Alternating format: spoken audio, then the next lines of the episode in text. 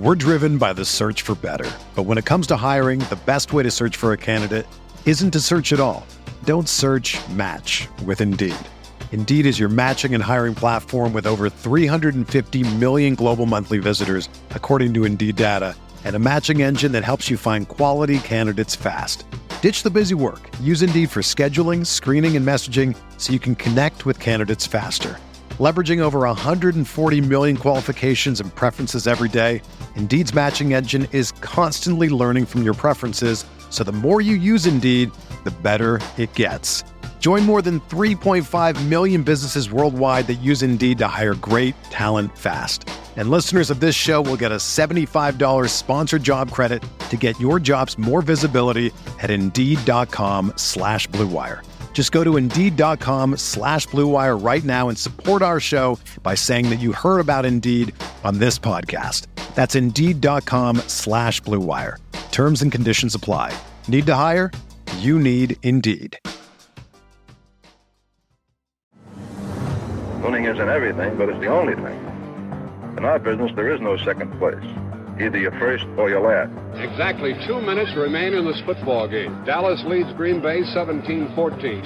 Starr on third down. Third and goal. Quarterback. Touchdown. With 14 seconds left. And the Green Bay Packers are going to be world champions, NFL champions for the third straight year. Starr lays it up for Freeman, and it's incomplete. Or did he make the catch at the 15? Yes. What are they going to roll it? He caught it. Touchdown. He did what? Rodgers in trouble. It's going to get there. He turned 32 yesterday. Does he have a vintage moment in it? In the end zone, it is caught for the win. Richard Rodgers with a walk-off touchdown. The final snap of Super Bowl 45. The Green Bay Packers have won the Super Bowl. The Lombardi Trophy is coming home. What is up, everybody? Welcome back to a dreadful episode of the Talk of the Tundra as the Packers lose in embarrassing fashion to the Washington Commanders, 23-21. Joining me today for what is going to be a simply joyful podcast talking about that game is Ti. Ti, how you doing? I'm good, Numac. I only say that I'm good. Milwaukee Bucks are 2-0. Unfortunately, they don't play again till Wednesday, so I guess I have to sit here and think about this for a while. But this is the Scott's Tots of Tot episodes. Just depressing. Maybe the Packers game was the Scott's Tot of Tot episodes. I don't think we're going to be that embarrassing, at least not as embarrassing as Green Bay. But yeah, I mean, they're not good. They're bad. They're a bad football team. And I think we've sat here and been a little too generous saying, if they figure this out, if they figure that out, if they can just get going. It's week 7. They're 3-4. They've beaten 3 very bad teams. They've lost to some other bad teams, almost lost to Bailey Zappi in Lambeau. So, yeah, I just think I think I've kind of accepted it now. The uncomfortable and I think kind of really dispiriting part is, and I don't want to do this before we talk about the game too much, yep, but the post this year outlook is not brighter, which is the real, I think. Yep. I think a bad season happens, but it's a bad spot right now for the Packers. Yeah, absolutely. We were looking to come into this week to snap that losing streak the Packers are on, now losing 3 in a row, and going into the Buffalo Bills next week, who are on bye this week. So they've had a week of rest and game planning for a bad team. So is that in Buffalo too? It sure is. Holy moly. It's Sunday Night Football, baby. Oh, no. It's been bad. Looking ahead to following years, touching on it briefly, I went to go to Spotrac to pull up Rodgers' contract, yep, so we can talk about that. He's the number 3rd ranked or trending player on Spotrac right now. It's great. I was going to say this for later, but while we're talking about it, because this needs to be a whole discussion, and I'm not a cap expert, so I may have a lot of this wrong. Feel free to correct me. How did the Buccaneers get Brady on these 1- and 2-year deals? And I know they're expensive. They're not cheap, but They got basically the GOAT to come win a Super Bowl, and they never had to give him 4 years, $150 million down the line. Like, I understand the Rodgers thing was more fractured, but Tom Brady had never played there before. Yeah. And I just feel they were able to maneuver it so easily versus the Packers and you could say the Broncos as well with Russell Wilson, who backed up the damn Brinks truck. And now both of these teams are sitting here like, oh, Jesus. Like, yeah. What is the next 4 years going to be for us? I guess just briefly as we go on to a tangent, it's because Brady didn't want the long-term contract. He just wanted to win. He just wanted to keep winning and winning and winning and winning. Must be nice, right? And so his contracts were big for a year and he just re-signed another one. It's kind of like the Bron deals. It's like the Bron deals. And, pre-Lakers. Yep, exactly. So that's really all it is. But then it's grim because after the longer he stays on the Packers roster, the bigger the out gets for the Packers. It's a weirdly structured contract to where I think they deferred his salaries into signing bonuses for years to come. So his age, Rodgers' age 43 year, which is what his last contract is through, is 2026, and his cap hit that year is $53 million. Yeah. It's $60 million the year before. So Rodgers is going to be a big part of the Packers, whether he's on the team or not, for the next 4 years. But let's not go too gloom and doom. Yeah, let's such. But we got there fast. But this game didn't inspire any confidence in such. Packers started hot. Their first drive, they didn't score, but they looked like they were building towards something momentum-wise. They were giving the ball to Aaron Jones. They had they got a first down, I think. They got 8 yards on Aaron Jones' pitch, 2 yards on a Aaron Jones run, and then the drive ultimately stopped when Allen Lazard couldn't catch a ball on a third down to advance the sticks. But the ensuing drive for the Packers led to a score, and that was what was really looking up. We forced a 3-and-out from the Commanders, went down, scored touchdown. Beautiful play design, kind of Aaron Jones fakes the block and then backs up a couple steps, gets a little basically shovel pass and takes it in. Really nice. It was offensive ingenuity on display. I'm sure there was a lot more that we're going to talk about after that play, right? I'm sure, right? That it's definitely coming. Not this week. And then punt for the Commanders, and then the muffed punt. That's when Amari Rodgers fumbled it. So then the Commanders went and scored a field goal, and everything sort of fell off the wagon there. You missed a pick six in there somewhere. Right, was that before or after? After. So okay, that was after. The offense fell apart after that muff punt. The Packers then go 3-and-out. They punt it away, give up then Commanders on offense. Heineke throws a pick six to Devondre Campbell. Really, really great play. Went up and took that thing. That was a 50-50 ball. You don't usually see linebackers win those against. I think it was a pass-catching running back, but still. Yeah. No, it was definitely a really great play. And Packers fans are feeling good. We were up 14-0 or 14-3 rather. 14-3. And then that's really where it started to fall apart on both sides of the ball. We were talking about it in the Discord, gspn.info, but the defense had been out there for a very long time. And I think the interception for touchdown was 5 plays for 2 minutes, but then compound that with then that ensuing drive, 12 plays, 83 yards for a touchdown. And that's just kind of that's a long time to be out there straight. And that's where the momentum really, really switched. Punt from the Packers, missed field goal from the Commanders, punt, end of half. And so we were hoping going into the halftime with a 14-10 lead that they'd be able to make some changes and do anything. They couldn't. The first half was eternal. I think it was an hour 45 to play 30 minutes of football. Commanders come out in the second half, 5 plays, 75 yards, touchdown. Packers go 5 plays, 22 yards for a punt. Field goal from the Commanders on 16 plays, a 9-minute drive. Downs for the Packers when Romeo Doubs caught it and then didn't catch it on the fourth down. Field goal from the Commanders, the touchdown on the beautiful, beautiful, beautiful pitch and catch from Rodgers and Aaron Jones. Really the only thing I was semi-happy about Rodgers seeing today. That was like the one pass I was even pleased to see him throw. Looked like vintage Rodgers.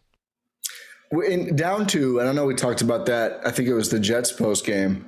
He actually got out of the pocket and moved, and he hasn't done that. It feels like almost all season. Nope. It really stood out because he looked at the check down to Jones. It wasn't really there. It wouldn't have done that much. He said no and let his receivers make plays. And just watching that, I mean, obviously Aaron Jones is the best offensive player on the team, so it's a little different anyway. Right. How much would it help some of these younger, less skilled, less proven receivers if Rodgers did more of that and let them get some time to get open versus just trying to throw the slants, the line of scrimmage stuff all game? I mean, it clearly worked better. And I know you can't do it every play. I know Rodgers is 38, but that out-of-pocket ingenuity really opened up that play. And it was the one. I mean, the next best throw downfield was like a 10-yard slant to, was it Lazard or whoever? And oh my God, look at that, threw downfield, because it just doesn't happen. It's pretty bad. Yeah, it's feeling horrendous. I'm on the Twitter machine looking at we'll get to that later. We'll keep doing box scores. The touchdown of Aaron Jones, we had a little life left. There was like 3.5 minutes left. We just needed the defense to get a stop. Defense couldn't get a stop. And we touched on this every week since like the Giants game.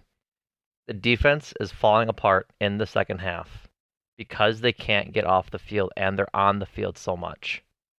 Like in the second half, outside of the touchdown drive, the Packers offense was on the field for 5 minutes. The touchdown drive was only 3 minutes. Right. They were on the touchdown. They were on the field for 8 minutes the whole half. Yep.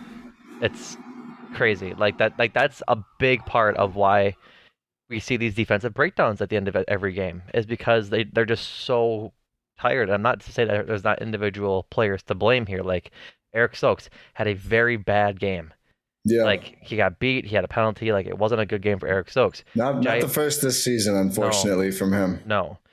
Jair Alexander was pretty good in the first half, was not good in the second half. Got torched by Scary Terry. Absolutely torched. And I'm not even going to blame him for that touchdown that Scary Terry caught, because Terry McLaurin, because at that point, it's a really greatly thrown ball, and it's a really great catch. Like, Jair wasn't 5-10 yards off of him. He was in his pocket, and it's just a greatly placed ball where he could put it where only Scary Terry could catch it. So it's not, I'm not like blaming Jair for that touchdown. It's just part of what happens. So what we will be upset about is the end of game reception by Terry McLaurin, where again, I shouldn't say I'd be really upset because it's more of the same thing. Just a greatly thrown ball by Taylor Heineke and catch by Terry McLaurin. Jair's in his pocket. McLaurin comes back to the ball after Kenny Clark was about to sack him, and that's the game. Throws it right at the end zone and right at the sideline. That's it. Yeah, I think we're going to end up talking more about offense, but it's good to get some defense in semi-early here. Yep. Packers defensive line, make a play. Make one play. I mean, Kenny Clark and Devontae Wyatt had two nice chase-down tackles after the Commanders already gained some yards, but great. Those are good plays. He hustles Devontae Wyatt. That's for sure. He does. Commanders run 36 times for 166 yards. Yep. The Packers had 38 rushing yards. And we'll talk about not running enough, but the rushing wasn't that effective. They should have done it more anyway. Yep. But the offensive line was not winning in the trenches on run plays. Rodgers didn't get sacked, so it wasn't an unmitigated disaster like the line was last week. Turns out putting in good players is helpful for offensive line play. But Heineke is sacked one time for 3 yards. So the defensive line blows up one basically play. And, you know, did he make some great throws under pressure? Yes, he did. But they're not getting to the quarterback. They're not stopping the rush. Jair definitely got beat by Scary Terry. Scary Terry, despite not being used enough because Carson Wentz is awful. Yeah.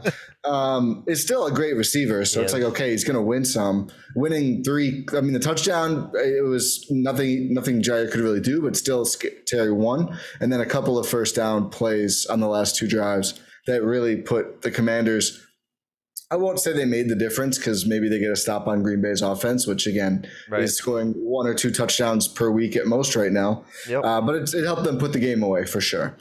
But the defensive line just continues to not move me or other linemen, and it's a big deal. I mean, Kenny Clark got unlucky with the holding penalty. I've never seen that before. That was the stupidest call. How do you get a holding on a defensive lineman?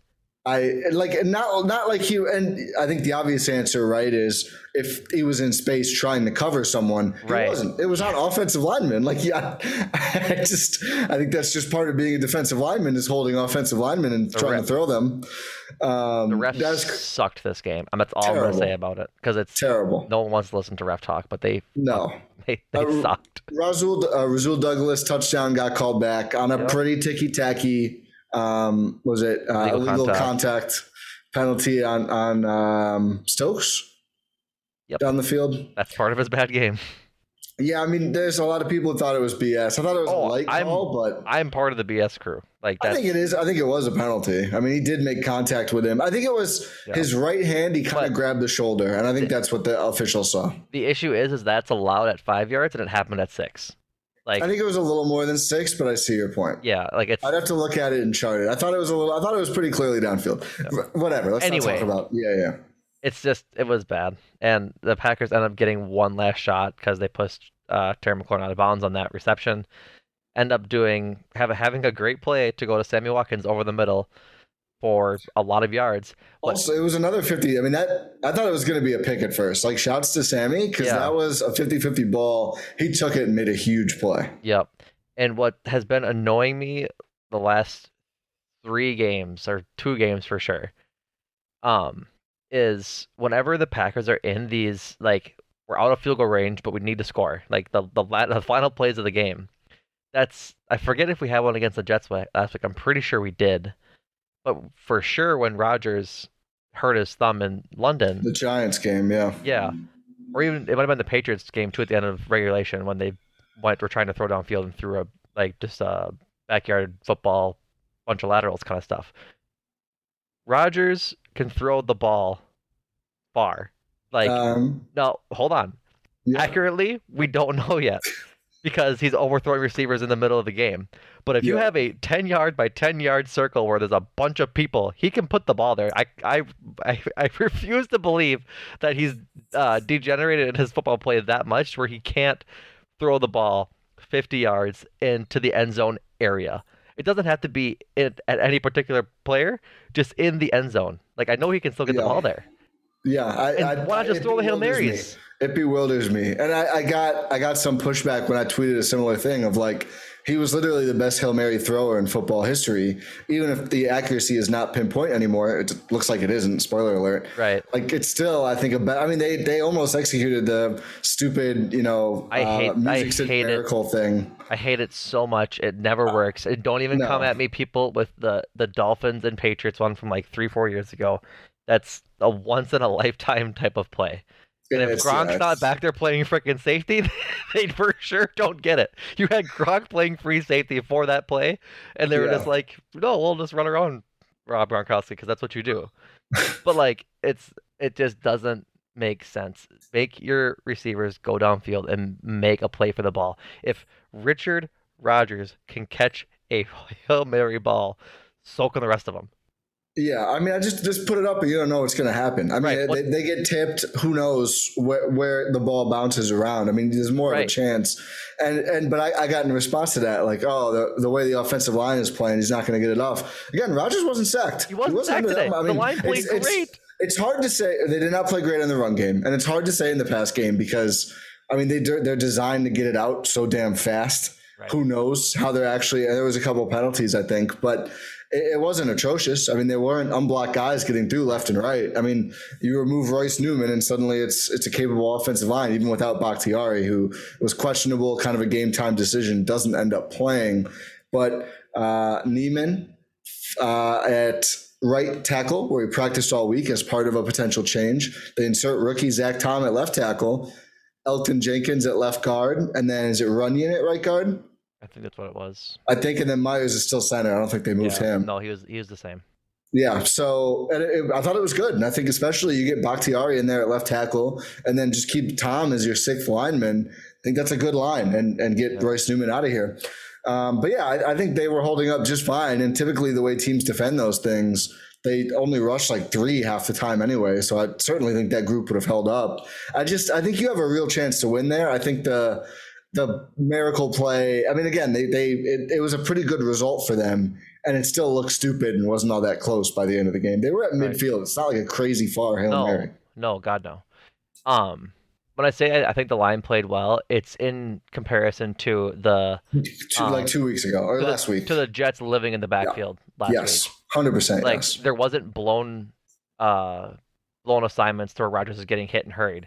Like Rodgers really only got hit on that last drive when they were getting penalties against him, or like when he was dropping the passer penalties. And like by definition, that means he wasn't getting pressured, right? Because he got hit after the ball was out. Right. Yeah. He was getting hit as he threw. And it wasn't like a quick play. He was getting hit as he actually threw downfield when they kind of ran a real offense for those series. Mm-hmm. And so, like, say what you want about the run game in the line. It was, I wasn't watching that so much closely. I was so much in shock when they would actually run the ball this game. 12 carries total, by the way. I'm going to pull my hair out. It's just like, what do you... The line change worked. I'm glad it did. And so I'm glad that the coaches made the aggressive change to go away from Royce Newman and actually put in Runyon at right guard. I really think going next week, if Bakhtiari's healthy, and Bakhtiari being not healthy is a major concern. He said to, I think it was Rob Domboski or Matt Schneedeman, that he's truly day-to-day with his knee. That's not good news. That is not good news. And if he's playing on it, it's just like... it's stress-inducing. But if Bakhtiari plays, I think what you do is you put Bakhtiari obviously back at left tackle, and then move Tom to either right tackle or just play like the hot hand. If Neiman is playing better than Tom that week, go ahead. Yeah. But just like play the hot hand because they're both capable tackles. Why not just? I think continuity is important for offensive line play, though. I'm fine if they just want to go with this group. I love Zach Tom. I think listeners to this pod know that. Yeah. I think they have five capable guys. If they just want to keep that, I know that's a huge thing for offensive line. I also heard I always get him confused with the tight end. Who's the Packers offensive coordinator? Oh, Adam Stenovich. Yes, Stenovich. I heard he was in the O-line room this week and was part of these changes. Yeah. Which is good. Like that's their job. Like the coordinators and the main head coach's job is to float around where the problems are.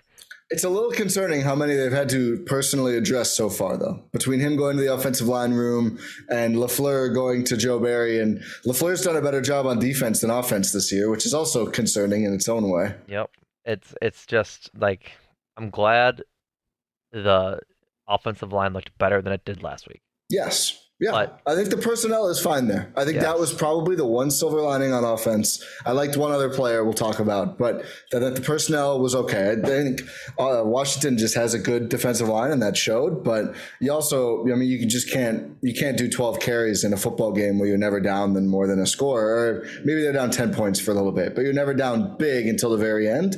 You just can't give up on the run when you're the Green Bay Packers. Right.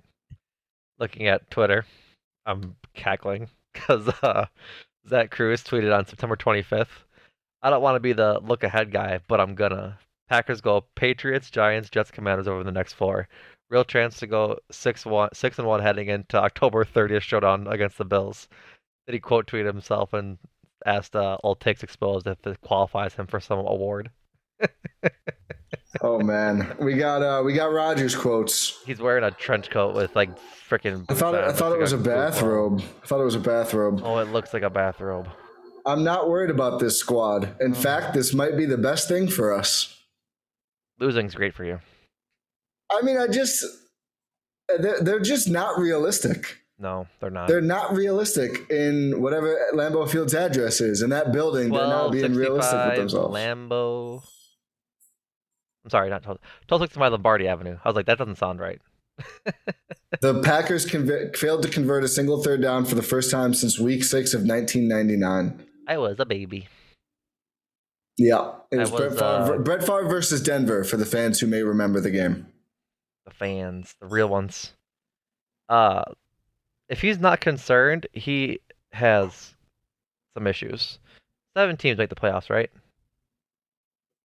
Yeah, 7 in each conference. Week 1, or the first seed gets a bye, they play 6, right?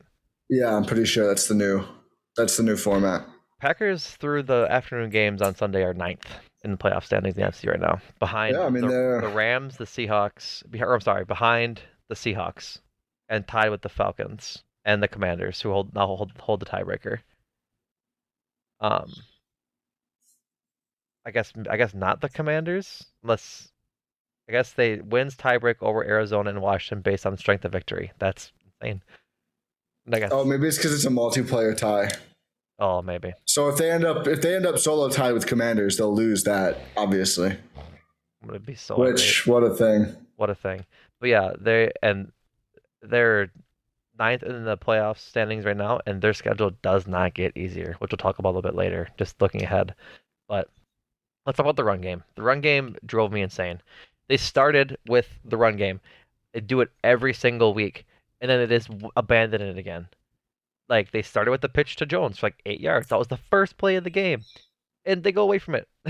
Like the drives where they moved the ball. Guess who was the central figure involved in both? The right Aaron. Aaron Jones. Yeah.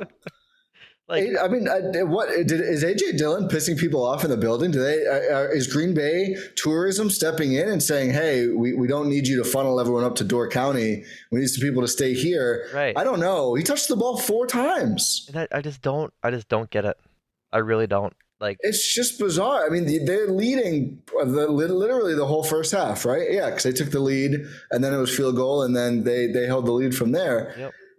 Aaron Jones and A.J. Dillon should be pounding, and I understand it wasn't going that well, but you can't just go away from the run game when you're built to run the ball. It's like, it's so unforced, and it's just – and Dillon was the one finding more success. He averaged 3.8 yards a carry, which isn't great, but he was finding some room, and they just said, nope, we're good. So here is the post-first half touchdown breakdown for the Packers like plays. They went pass incomplete to Romeo Doubs, and there was a holding. So that's 1st and 20. A.J. Dillon runs for 7 yards. So, like, okay, good. We're at 2nd and 13.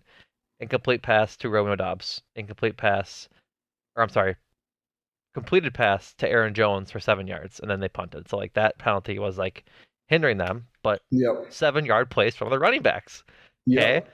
Then the next, they went the pick six touchdown, like the pick six for the Packers, and then the Commanders touchdown, ensuing Packers drive. Aaron Jones, this is the play where he got it handed off to him to go left, and then hit a wall, went right, and then got Rodgers laid out. Oh yeah, -6 yards, so not an ideal. Not great, not good. But then Aaron Jones on the next play gets 6 yards, but then there's a holding on Josh Neiman, so that blows up that play. Short middle pass incomplete, punt. And then at the end of the half, they didn't even try. They ran the ball once. There's another. There was another one I missed. So then Aaron Jones had a pass under for -5 yards. Again, this is a line of scrimmage behind the line of scrimmage pass, which we've been just talking about how they just need to throw the ball downfield. A pass incomplete to Allen Lazard, and there was a penalty on it. Defensive pass interference at DPI. Another offensive holding on Tunyon. Lazard, short pass, deep incomplete to Sammy Watkins, where he probably hurt his hamstring again because he looks like he blew a tire. Yeah, that was rough. And then incomplete pass to Doubs. Nothing on the last 3 plays to the running backs. And then at the end of the half, to get out of the 1-yard line, 6 yards to A.J. Dillon. Like... They are running the ball positively.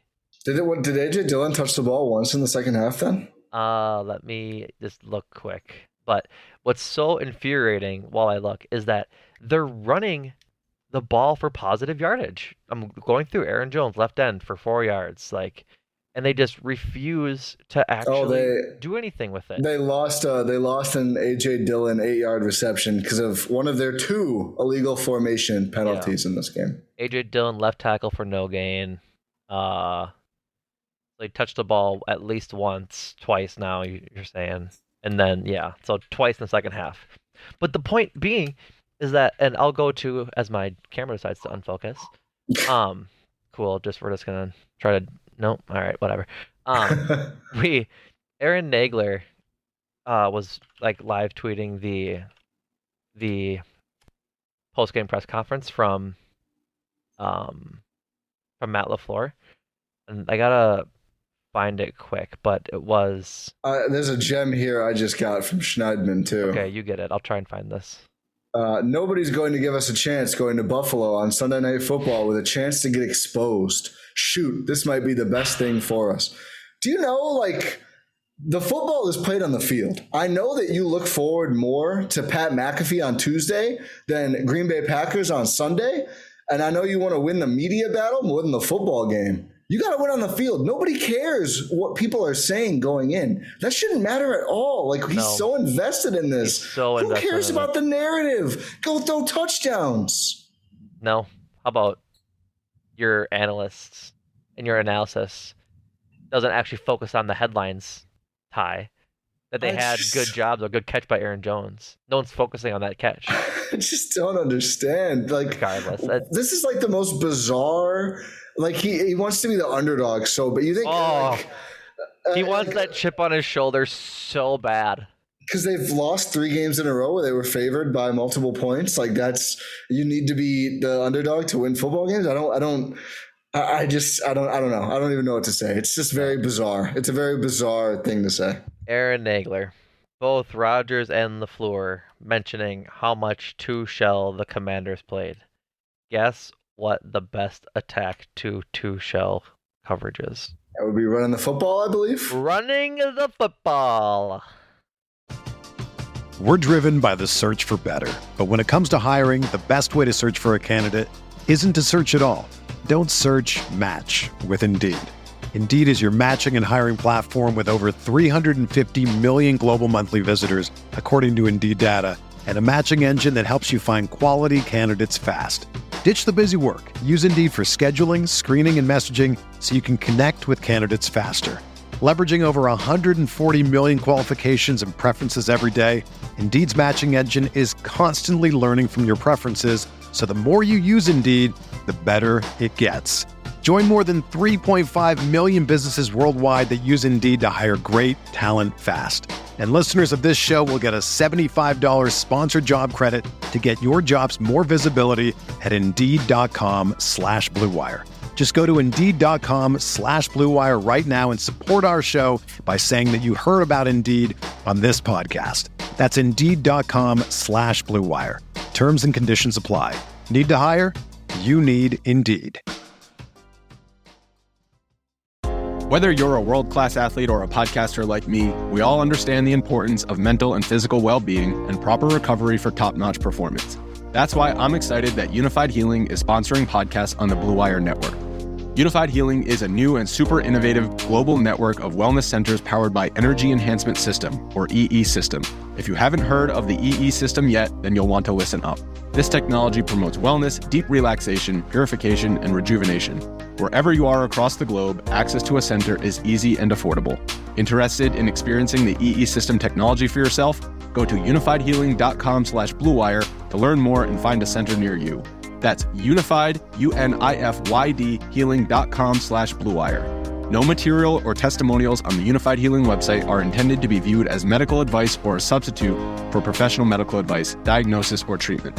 Always seek the advice of your physician or other qualified healthcare provider with any questions you may have regarding a medical condition or treatment and before undertaking a new healthcare regimen, including EE System. Carrying the rock, little handegg action. No, and they just kept throwing it, and short and short and short. I was happy. They had a couple passes in the middle of the field today. I think like maybe 5-6, like designed passes like that. Like yeah. The last one to Watkins on that, like the last drive. The I think it was Lazard over the middle. Like they were playing in the middle of the field in that 10-15 yard range I had mentioned on the preview pod with Jordan, to where like. Rodgers, if you didn't know, Ty, Rodgers' passer rating in the middle of the field from 0 yards to 20 yards downfield in every quadrant except for the area. Think of where the Patriots guy had the pick six, that quadrant. Yeah. Except everywhere except for there. The out right, basically, by the sideline. Yeah. The five quadrants that make up from 0 to 10 and then 10 to 20.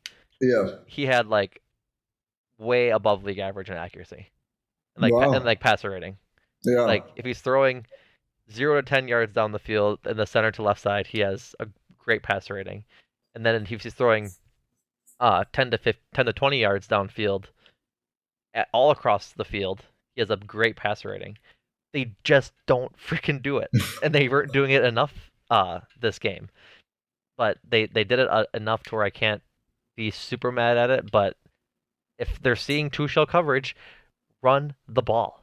They also, it feels like they don't throw down the field until they have to. No. They run the ball a little more early, which is nice, but it feels like all of the passing game, and this is usually a drive or two drives, however many are scripted early. All the scripted stuff is just the junk underneath, and then it's they have to throw it on the field, so they do. Run the ball and run actual. It feels like every time they do real play action, it works so well, and they just don't do it. They just don't. It used to be a Rodgers staple. Was him doing play action and hiding the ball super well, super casually, and then throwing a bomb to somebody. They just can't. He just doesn't do it anymore. I don't know why. It's insanity. I have receivers takes. Go ahead. We can move on to receivers. Unless you have more on Rodgers. No, but he's flawed. He's not an MVP guy. He's flawed. He's not an MVP guy, and he's borderline sucking. Yeah. I don't care that the Bills are the Bills. I really don't. They're missing a lot of their secondary. And, yes, they're a very good defense. We aren't going to win. Yeah.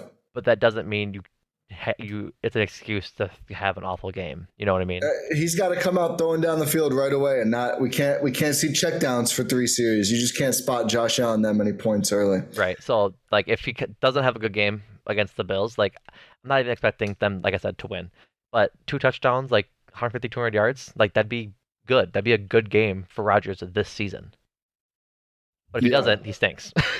I think he got up around 200 yards this game, but again, it was mostly checkdowns. And his accuracy was horrendous. He kept throwing. There was Amari Rodgers. It was borderline. Yep. But the one I was talking about is he was throwing. He was underthrowing everybody. On the Dobbs drop, the cameras caught him saying, what the fuck are we doing? Yeah. And the answer, Aaron, is you are throwing the ball low and not hitting your receivers in stride to where they can actually make a play on the ball. He's got a hot dog costume on out there, man. He sure does. We're all trying to find the guy who's underthrowing and overthrowing every receiver. It's just the gall he has, Josh. I know. I don't believe it. He's throwing two good balls per 60 minutes out here yelling at everyone. What are you doing? What do you mean? You got one good ball per quarter. The rest of them, you're throwing at guys' feet at the line of scrimmage, cursing up a storm, throwing the surface. Okay, man, whatever. I'm cackling that you went per 60. That's the game. You get 60 minutes of football. We're going to be extrapolating per 120 for Rodgers in 2 weeks. The number's got to keep going up to sound reasonable. He's thrown 10 good balls per 300 this year. Yeah, apparently. All right. Receivers. Alan Lazard's not a number one. Nope. Between not getting separation, the drops, and I think that's something I really underrated going in. He can't stay on the field. And that's just a problem. You can't rely on him. I think Dobbs this game, a mix of, again, some of the similar issues as well, not just not getting good balls, but, he's not creating enough separation. He had a drive. He, still could have probably caught at least one or two of those balls that were thrown poorly to him. My hot receiver take, I'm ready for more number 8. Amari Rodgers is making some hay out there 2 weeks in a row. So weird, dude. He's much better. He's a much better receiver than returner. What they need to do is get him actually playing if he's going to actually make positive plays like this. Whether he's making plays or the defense is giving him plays is something you need to see with more playing time. But the biggest issue is that, like, if Amari Rodgers is the one making big plays in your receiving room, what in the world is going on at the front of that receiving room? With where we're at, I'm not even going to ask questions anymore. I want him lined up. I want him as one of the three wide receivers next week, no matter who's – everyone's hurt anyway. But just give that guy a chance. I want to see it throw 10 balls his way, see if he continues to generate space. We know he's fast because when he can actually field a kick, he can run if he doesn't fair catch or fumble it. And, like, seriously, since Christian Watson, first play of the season where he dropped it, when's the last time a Packer got open on a streak like that for the one that was a little over Amari Rodgers? The answer is none. Aaron Jones, I mean, he got it on the streak. He was pretty tightly covered. He just made the damn play. Yeah. And it wasn't that deep down the field. I mean, he made separation. He brought in the ball. I mean, again, it was a catchable ball. Would have been a really, like, laid out, straightforward catch. That's not easy for anyone. But I just thought he gives them a spark when he's out there as a wide receiver. Yeah, it's insane. He gives the other team a spark when he's out there as a kick returner. But I digress. They need Christian Watson healthy so that he can return kicks, because Amari Rodgers clearly can't do it.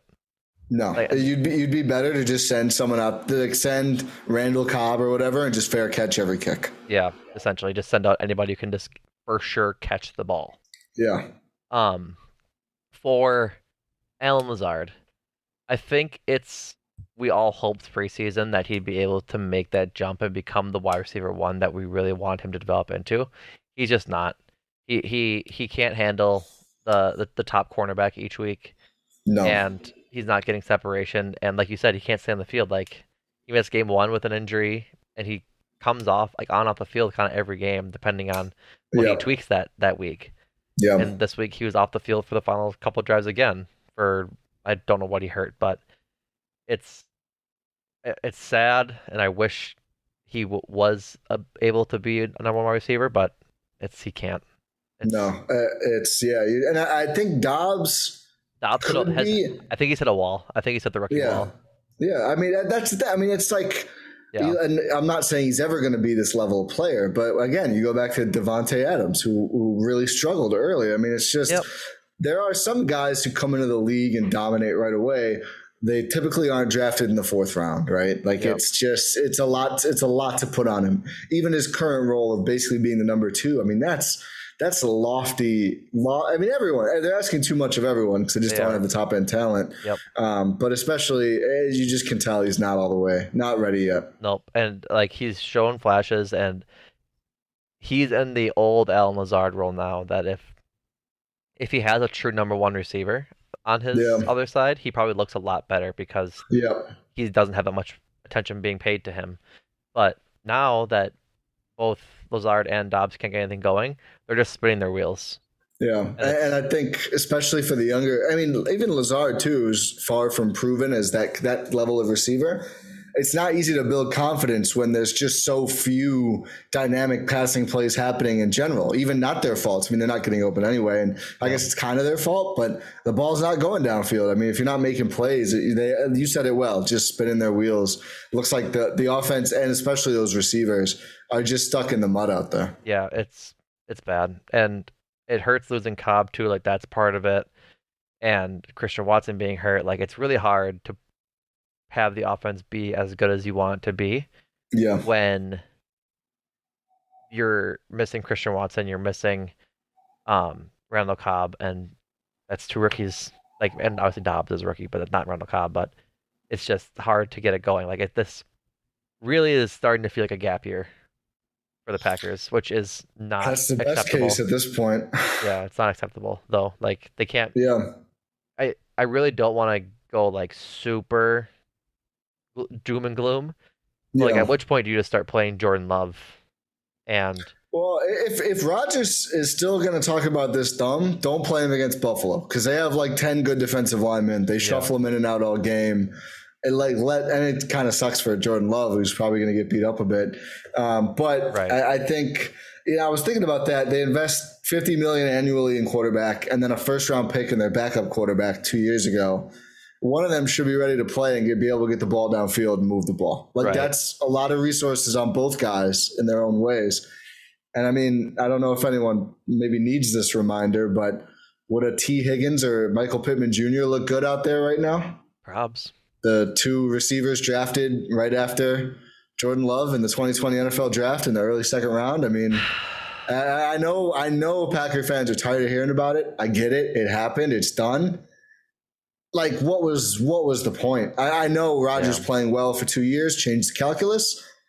I don't know, man. It just looks like a all around fumbling and just being way too reactive and not proactive enough in how they manage these assets. Yeah, they tried to put the cart before the horse. And then went back on it because Rodgers played so well. Yeah. But then lost Tay and really it felt like they really leaned into, okay, he's so good. He'll be able to just make the offense work, and it's just not the case. They really thought when they gave him his extension this offseason, right? No, we got 4 more MVP seasons. Yep. And that has not been what's happening. No. And whether that's weapons, I disagree. Like, he's been bad. I think it's all tied together, but I think it's even more insane to trade away Devontae Adams and only draft 2 rookies to basically and bring in Sammy. Oh, no, they already had Sammy. No, they brought in Sammy to replace. Whichever way. Yeah. Sammy Watkins and 2 rookies. Like, you need to give your aging quarterback help, even if you think he is going to be an MVP. Yep. But also relying on a 38, 39, 40, 41-year-old or whatever it's going to be to be that good the whole time and carry this group was just – pretty, and I think we kind of bought the Kool-Aid too, but it is pretty presumptuous. Right. I hate this quote from Zach Tom. Oh boy. Did not expect Zach Tom to have a quote that would inspire any emotion. It's not a good emotion. And it doesn't have to do about him. It's good for him, bad for others. Excuse me. Zach Tom said he got first. This is from Ryan Wood. Zach Tom said he got first team left tackle reps this week, but he added he gets first team left tackle reps every week. He knows he always has to be on alert. Quote, pretty much any week with Dave, you just know that the knee, anything can happen. This is really no different than any other week. Don't like that he's taking first week reps or first team reps every week because they are not knowing if Bakhtiari is going to go ever. So that goes to, again, the idea of don't move these guys around and just keep them because that's where they're prepping. What else did you read now? I see you're even more sour. Jair Alexander. It's not much panic in my eyes or in my voice. Every dog have their day. I'm still the best. Hey, I already know that. So you just gotta lean on your. You gotta lean on your craft. I guess. I don't know. I guess he had a fine game, but he was way better last week. And yeah, but I think at corner you kind of have to just be insane and just be like, I'm the guy. I agree, but. It's just it's annoying. It annoys me, but I don't know. I think the cornerback receivers have to just be maniacs about it. Yep, that's fair enough. But the defense is. I mean, the offense is terrible. The defense isn't good enough to win games with a terrible offense. Is where I'm at. Yeah, defense looks worse than it is. But also, Packers had a decently long drive. I know it doesn't look like it in time of possession, but it was all those penalties. Like real time, they were off the field for a while on their last touchdown drive. The defense had the rest, man. Like, go stop Taylor Heineke, make a turnover. Like, it would have been sort of 3 in that game, 2 that counted, but or just get a 3 and out, and they couldn't do it. Again, I think it's more on the upfront play than the secondary and the linebackers, but they're a good defense. I don't think they're a great defense. Sorry, go ahead. No, you go ahead. Quay Walker led the team in tackles this week, 13. He's flying around there. 5 solo tackles. He's not. I know his run defense has not been seen as ideal. I'm fine with him being bad in some places, like run defense. Like, he's a rookie. It seems he's faster than he is strong. Yeah, he's getting a rookie. He's a rookie getting first team reps and being forced to start. Like, I'm willing to let the first round pick, who's being better than his other teammate first round pick, have some sore spots when he's playing well in other spots. Like, again, you don't become Vontae Davis as Aaron Jones likened him to him in your first 7 games. It takes, they gotta stop with comps, dude. Yeah, come on. Like, but like I think like the way Quay plays is what led Aaron Jones to say that, because like he does fly around like that, but you don't become that caliber player overnight. I think he could track to that. if everything goes perfectly to plan, but we won't know that for a couple of years. Yeah. But yeah, there are a lot of tackles today, which is, I guess, a sentence I could say. Devontae Campbell with 12 tackles, Razul Douglas and Adrian Amos with 10, but I don't know, man. Campbell was their most productive player by yards outside of Rodgers. I don't want to talk about it. 63 yards, more than any receiver. I guess total yards Jones had him. Jones had barely 76 between rushing and receiving. So Devontae has to settle for number 2 in Packers who moved the ball. Just bad. Just not a good week of Packer football. No. Hi. Is there anything else we'll touch on? Who? You think they're selling? Not yet. I think because looking at the standings, like we had talked about, the 7th seed is very in play for them. Like the 1 through 4 are always division winners. Like, yeah. So you go into. Probably they might end up going into Minnesota. Yep. So very possible because the South is a mess. The West is not looking the best. Right. But right now, the division winners are the Eagles, the Vikings, the Niners, and the Cowboys. And then seeds 5 and 6 are the Giants and the Cowboys. And 7th is the Rams, followed by the Seahawks, then the Packers. Seahawks are playing right now. I think you said Cowboys twice. Sorry. Did you mean Buccaneers for the South? Yes, my apologies. Yeah. Eagles, Vikings, Niners, Bucks. Yeah. Giants, Cowboys, Rams is the playoff standings right now. And so the Rams are 3 and 3. They play, I think, tonight, or they're playing right now. No, they're playing. Maybe I'm by. I forget. Whatever their deal is. They go to the Rams. I think they go to LA and play the Rams. They can beat the Rams. I believe this. Like if they actually change some of their. Well, I'm out. I don't think they're better than any of the teams you said that are above them in the standings. The only thing that makes me confident they can go and beat the Rams is the Rams aren't good either this year.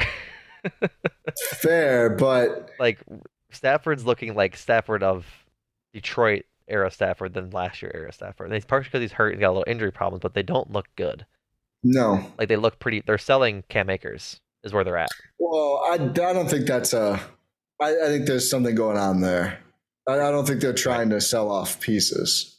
Regardless. They're going to add some Pro Bowl-level guy at some point this year. The loss of Von Miller hurt them way more than they thought they would.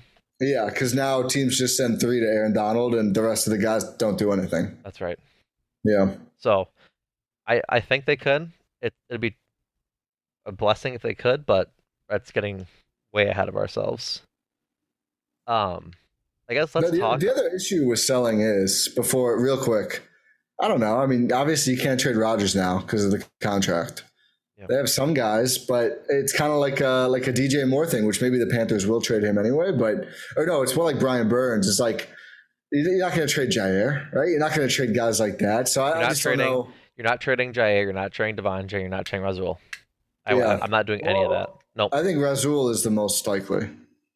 He had a great game this week. No, it's not because he's bad. It's because he's older and he has value. And right. It's, it's one of those things where. And even like then. I'm saying selling, like, okay, we're going to start Jordan Love for 8 games, right. 12, heal that thumb. Let's get some picks and really try and retool on the fly, the gap year idea. Yeah. I think you don't get high enough picks for that to make. Probably not. To make worth, because like the only way you're trading Razul is if you get like first or seconds back, because otherwise you're expecting to retool your team with 3rds and 4ths, and that's not going to work. No. And so unless you're trying to trade those 3s and 4s to get another first round pick and a player, I don't know, but you see my point. Yeah, it's tough. Yeah, that's what my point is. Like, I don't think there's that many guys you can clearly sell for high picks that you could use right away to help the team. That capital was Devontae Adams, and it turned into Quay Walker and Devontae Wyatt. Yeah. So. Yeah. Good point. Looking ahead, the Packers go to Buffalo this coming week, and then at Detroit, and then they're home versus Dallas and Tennessee. Buffalo is the only game I'm truly writing off. Like, the Amon Ross St. Brown is concussed. Yeah, the Lions have fallen apart. Yeah, it makes me sad. Yeah.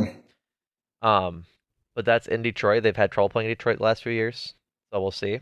But then at home versus Dallas, McCarthy returning could be a game they get up for if they need to get up for a game. Like, if they need reasons to get up for a game, that could be one. I think. Is that going to be the first? Yes. That's got to be no, not that. I think this is going to be the most dynamic defense they've gone up against all year. Well, I guess Buffalo will be up there. It depends how healthy they are. Oh, the Dallas defense. But yeah, like Micah Parsons, Trayvon Diggs, like the playmakers they have. That game. I mean, I think they'll get up for McCartney, but I could see that game getting ugly with the Dallas defense. Right.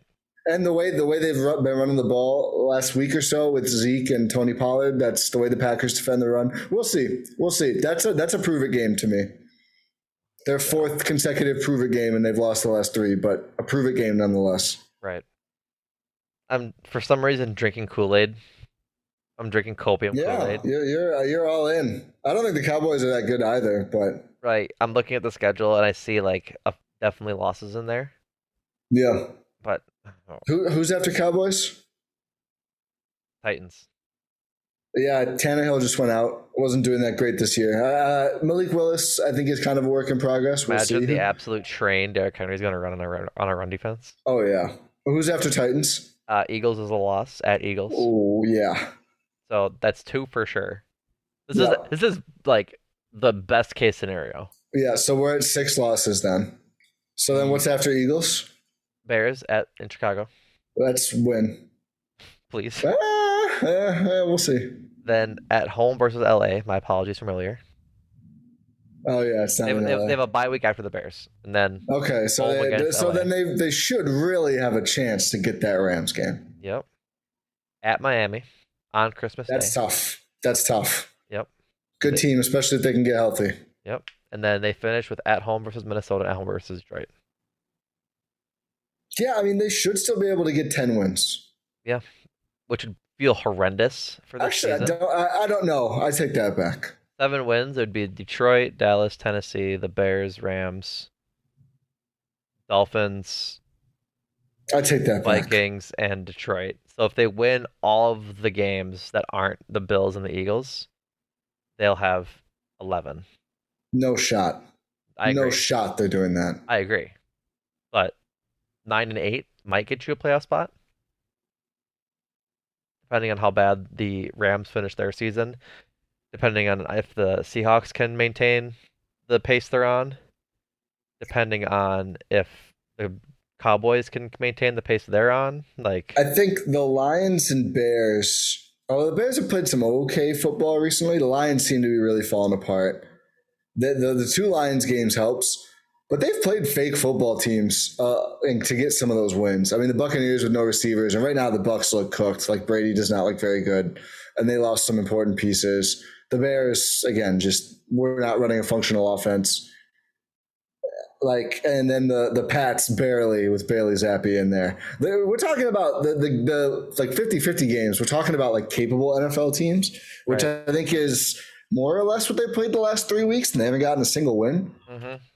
I think 9 wins right now is uphill, like deeply uphill. Oh no, I definitely agree. Like they need a definite turnaround in all facets of their game to even sniff 9-10 wins.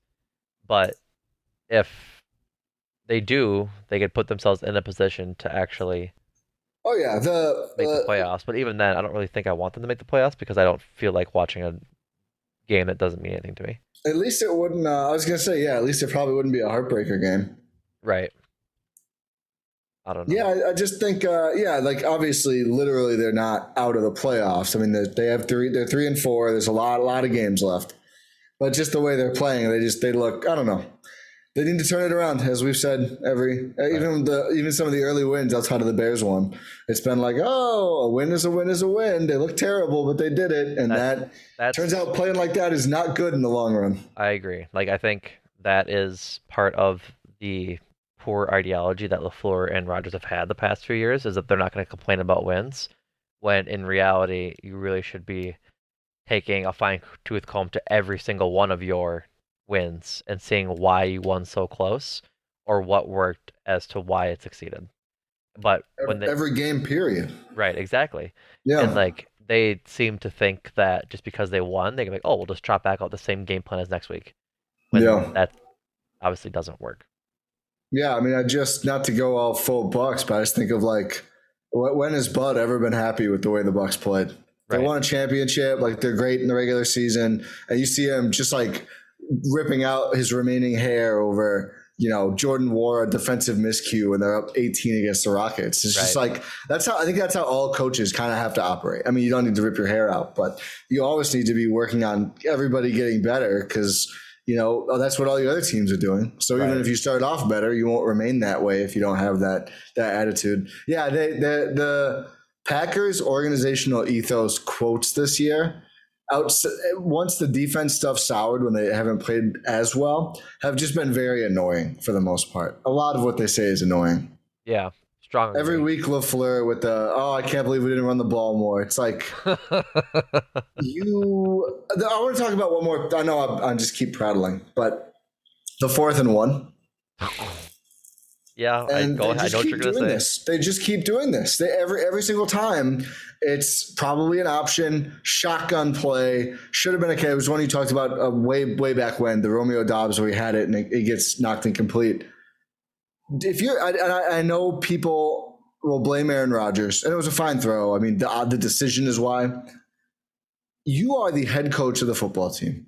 Don't call the option. Call a under center running play. There's no option there. If he wants to audible away from that at the line, I think that would be a very obvious thing. If you want to make him put him in that position, fine. Then we can talk about Rodgers. But I feel like Matt LaFleur is ducking a lot of criticism because it's all going to Rodgers, which is fair. I am not defending Rodgers, $50 million player who is getting outplayed by Taylor Heineke in football games. Like, it's fair to criticize Rodgers, but people are putting all of the offense stuff on Rodgers. Mm-hmm.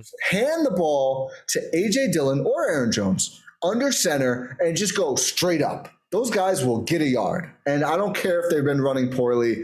Like, it's just insane to me that it feels like every game there is a 3rd or 4th or both and 1, and those guys don't touch the football. Like, how? How many times does this have to fail for the message to get through? And every week it's the same. Yeah, I can't believe we didn't do that. And Aaron Jones and A.J. Dillon have to sit there like, yeah, I think we probably could have gotten a yard. I don't know. We're kind of good. It's just stupid. We've tried nothing. We're all out of ideas. It's just wild to me. It really does remind me of like some of the old Bucks 3-point shooting defense stuff, or, you know, I know there's been a million Packers examples too. Yeah, it's just crazy. I know it's. I just don't get how you have the two. You've wanted a running game style offense as long as you've been a coach of the Packers, Matt LaFleur. Yep. And you have the opportunity to do it, and you don't. Yeah. When you need to. Yeah, that's a great point. Like, if LaFleur was like Andy Reid, right? It was like, we want to do air raid and we're just going to pass the ball. I'd say fine. Put Rodgers in shotgun 5 wide on those situations. But they didn't build the roster for that. They built the roster around running backs. If you had 4 great receivers, go ahead, throw the ball. I don't care. You live with that. Right. But it's just like organizationally, like they build to do one thing and they don't do it, and they wonder why the offense doesn't work. Yeah, it's weird. It's very weird. Okay, yeah. I think I've talked enough. Anything else you have? I'll let you go. But I had a lot of rants for this one. I get it. I'm right there with you. Like I've been ranting about it on every single podcast this moment to frickin' run the ball. Yeah. Like it's simple, and they just don't. That's why I said last week, everything in the press conference is smoke and fucking mirrors, because they said last week, we're going to run the ball, or 2 weeks ago, we're going to run the ball more. Got to run the ball more. Then they don't. Then they said this week, got to simplify the offense. They didn't simplify it. They kept doing really poor things like on offense. It didn't look any different. So like, and the sniping too with Rodgers, we need to simplify LaFleur. I don't even know what that means. Yeah, it's just, can you guys just sit down and figure your shit out and not do it through the press conferences? Yeah, it's stupid. No, but couple things to go through before I get into it. Ty, can you check to see if we have a review? Chartable. Ooh, I will right now. Chartable is broken for me. But while Ty looks for that review, if you've been watching on the YouTube, you might have noticed the little decorations in my my background. Little Talk of the Tundra. Oop, I scooted the wrong way in the chair. We are going to scoot back the other way. Little flag going on. These are available at the merch store on gspn.info. The flag is wonderful. I'm going to get it properly hung sooner or later. I am wearing a t-shirt with the Talk of the Tundra logo on it. If I can learn how to operate a camera and turn toward it, that'd be great. There we go. Talk of the Tundra.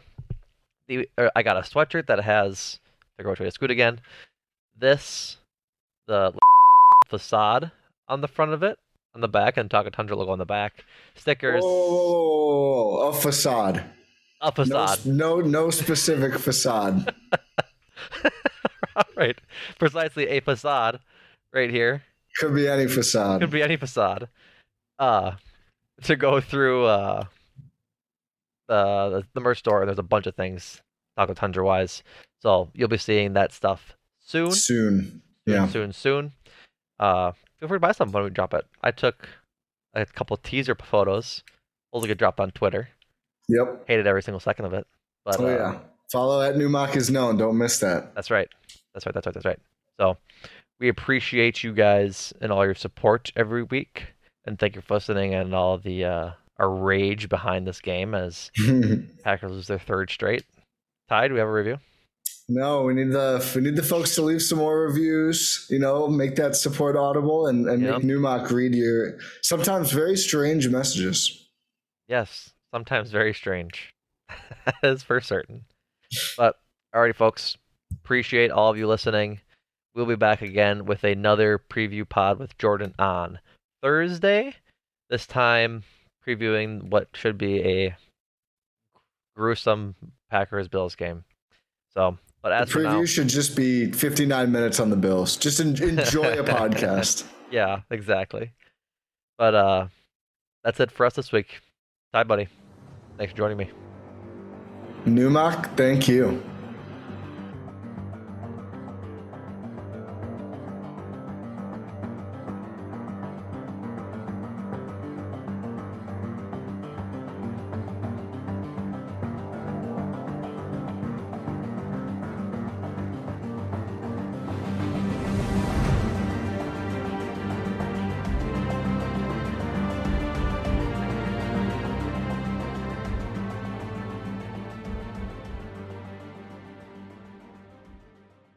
Everyone is talking about magnesium. It's all you hear about. But why? What do we know about magnesium?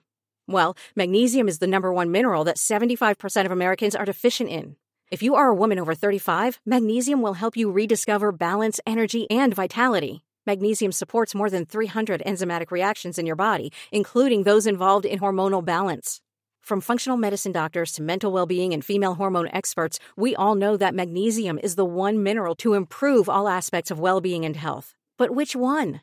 Magnesium Breakthrough from Bioptimizers, the trusted choice recommended by leading experts with 7 best-absorbed forms of magnesium to ensure your body receives the support it needs for overall well-being. Go to bioptimizers.com/balance today and use code BALANCE10 for 10% off. Support your journey to wellness at bioptimizers.com/balance. Magnesium Breakthrough from Bioptimizers, your foundation to optimal health and vitality.